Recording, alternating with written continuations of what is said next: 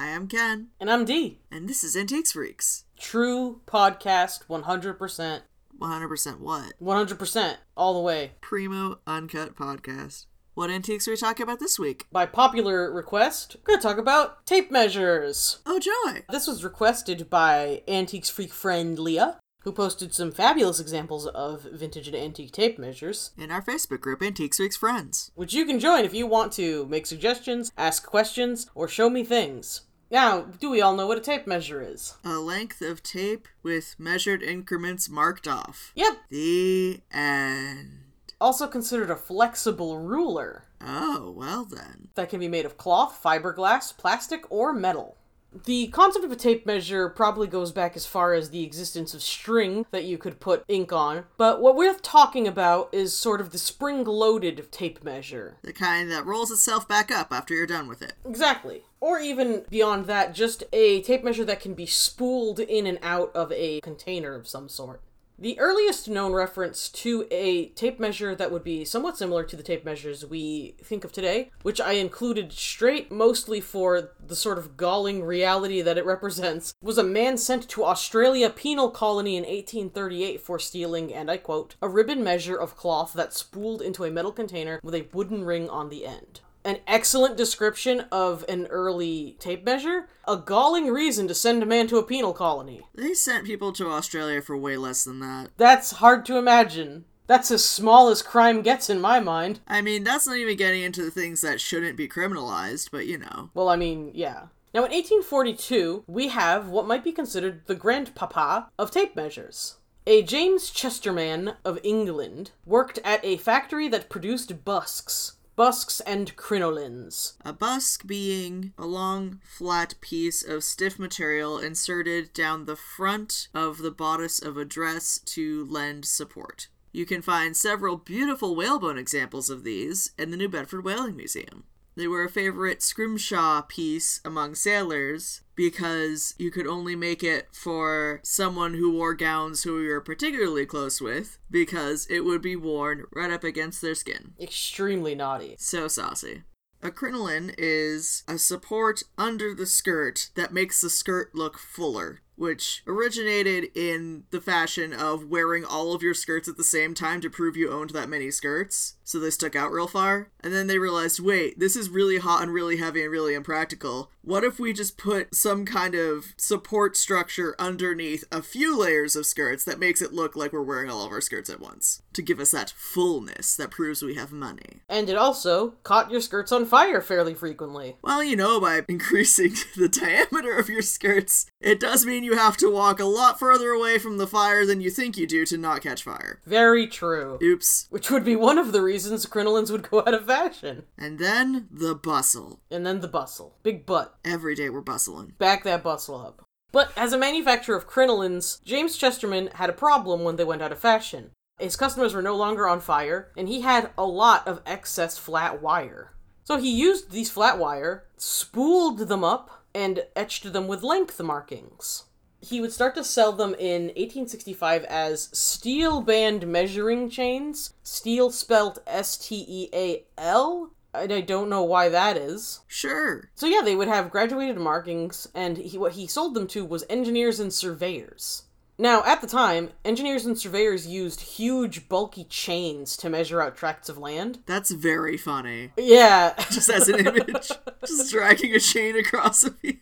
Yeah, they would mark it out with a chain and then measure the chain very time consumingly up against like a folding rule or something to that effect, and it all sucked very badly. Chesterman said that his product had equal strength, greater correctness, is easier to clean and to coil and uncoil, and is very much lighter and more compact. All of which I suspect was true. I believe him implicitly. So true, in fact, that- do you want to guess how much in today's money he sold them for? At least four bajillion. Give me a real number. That's not a real number. Several hundreds of millions of today money. $17 in the United States as of 1865. About $300 in today money. That's many dollars. It's a hell of an investment.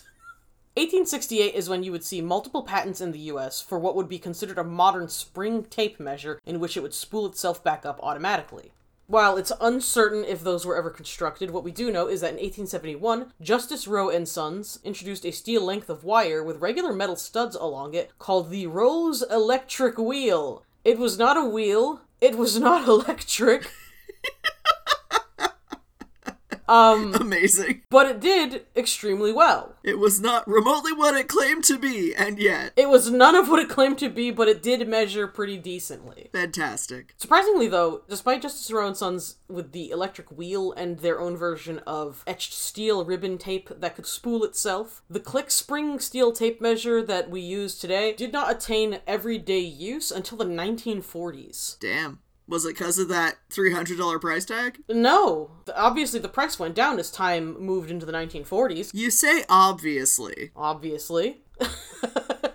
I do not know that it is obvious. Well, the price went down with greater manufacturing ability, but everyone's favorite measuring device, particularly mobile measuring device, was the folding wooden rule. People would hold on to the folding wooden ruler for a very long time. Until the click spring retractable tape measure had one thing added to it advertising. Oh. You see, 1920s ad print technology had advanced to the point where you could print stuff on all kinds of things. Gone were the days it had to be a specific piece of paper. And so, Jasper Freeman Meek of Tuscarora Advertising and H.D. Beach of Standard Advertising, as we know it, both offered separately lines of small retractable tape measures with printed advertisements on them. So, as with a lot of items, the addition of cute illustrations and collectability would absolutely throw at full speed the click spring measuring tape into the future, making it so standard that sometimes people, even podcast hosts, never even think to consider their history. Speak for yourself, but sure. You did? I grew up next door to Starrett Tool Factory. I'm never not thinking about tape measures. Well, you heard it here first, folks. Ken has tape measure on the brain. if you need to measure something, he's your guy. That's true. You did grow up near uh, a variety of tool companies, huh? Yeah. Huh. And now they sell weed. Pretty tight. Honestly, very tight. It's a glow up we love to see. Now, if you're interested in collecting tape measures, good news. Not a lot of people are doing that. Competition is slim. Almost as slim as a tape measure. As a very thin, beautiful little tape measure, perhaps for a Victorian lady. There are two main types of tape measures the sewing tape measure, which is made of cloth, plastic, or any mixture of other fibers, and the carpenter's tape measure, which is made of metal, curved thin steel being the most likely. Now I just want to write a romance between a tailor and a carpenter, and like one has to bend his firm, upright personality, and the other one has to learn to stand up for himself and not be quite so flexible all the time. So you're writing like a fun little fable, it sounds like. You know. So, you know, it's got romance, adventure, and a, and a lesson. And the lesson is buy tape measures. Now, identifying the age of a tape measure for an advertising tape measure can be as easy as looking at who was advertising on it. Wow. But for people who don't have that luxury, in terms of very generally, leather cased tape measures are older. However, this does really run the gamut, but it is a good at a glance is this tape measure vintage or an antique? If it's got a leather casing, highly likely yes. Metal casing can be frustratingly thwartsome because while that is what they use today, it is also what they used yesterday and the day before that. There are notable exceptions. A Victorian's ladies tape measure would possibly be smaller and have ornate etching. Don't know what the broads were doing with it to be 100% with you, but the, I, they had them. Wow. I, well, what were they doing? Measuring. Now, some materials are easier to pinpoint the dates of. We have celluloid. Bad idea, but God help me, no one's ever going to stop you from collecting celluloid, so here we go. Do you wish your tape measure was more on fire? Do you wish that your tape measure had a disease that it could give to your other tape measures? For more on that, check out our celluloid episode. celluloid, the worst plastic ever made, TM. However, it was used in making tape measure casings from the 1850s to the 1940s. Wow. Although its popularity saw a pretty intense dip around the 1920s, which is when ba Bakelite was introduced. Hi. Bakelite and a little appreciated early plastic called Catalin. These had the good fortune of not bursting into flames randomly and generally being a lot more sturdy, and not having STDs that they could give to other pieces of plastic. Yay. You see Bakelite and Catalin as early as the 1920s and as late as the 1940s, where plastic development of all kinds would taper off in favor of other materials. Another thing to consider is what does it look like? There are figural tape measures. Hell yeah. There is a bronze spider tape measure where the tape measure comes out of its abdomen like it's the webbing. Amazing. That's awesome. That rules. Need that. The coolest thing I've ever heard. You've got a typical, very frightening clown where the tape measure comes out of his mouth like his big goofy tongue. I'd rather have the spider, personally. Same. Same. Hard same. Disney got in on the game. We've got some figural Disney Mickey and Minnie Mouse tape measures, and boy howdy, the price on that. And even newer ones, say 1958, Holt Howard actually had a line of figural tape measures, such as the ceramic kitten tape and pin box, which hit a gavel price of $45. Quite reasonable, in my opinion, especially considering I would love to have a ceramic kitten tape measure.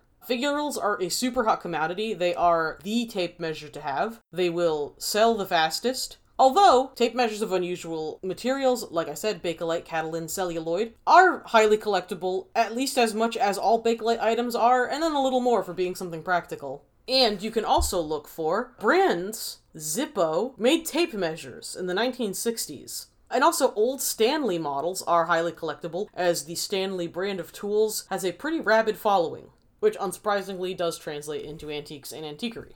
And that is all she wrote on tape measures. They are not written about an awful lot, as it turns out, which does make them very competitive price wise.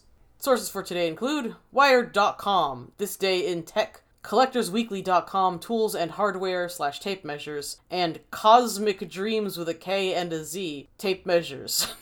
If you would like to suggest an episode topic or just say hello, you can email us directly at antiquesfreakspodcast at gmail.com. You can post our Facebook group, Antiques Freaks Friends. You can tag us on Tumblr, at antiquesfreaks.tumblr.com, or you can check out our Instagram at instagram.com slash antiquesfreaks. If you liked thinking about how bad celluloid is as a plastic, feel free to scroll on down to wherever you're listening to this podcast and leave us a review. Five stars. I too hate celluloid. And if you would like to check out a selection of vintage and antique goods and t-shirts and stickers with the podcast logo on them, you can check out our Etsy at etsy.com slash shop slash antiquesfreaks. Or if you need more Antiques Freaks in your week, hit up our Patreon at patreon.com slash antiquesfreaks, where every week we read and review a chapter of the Victorian Penny Dreadful Varney the Vampire or the Feast of Blood. Special shout out to our patrons for paying our hosting fees and filling our hearts with love. So much love. And thank you in particular for listening. That's right, you. Au revoir. Goodbye.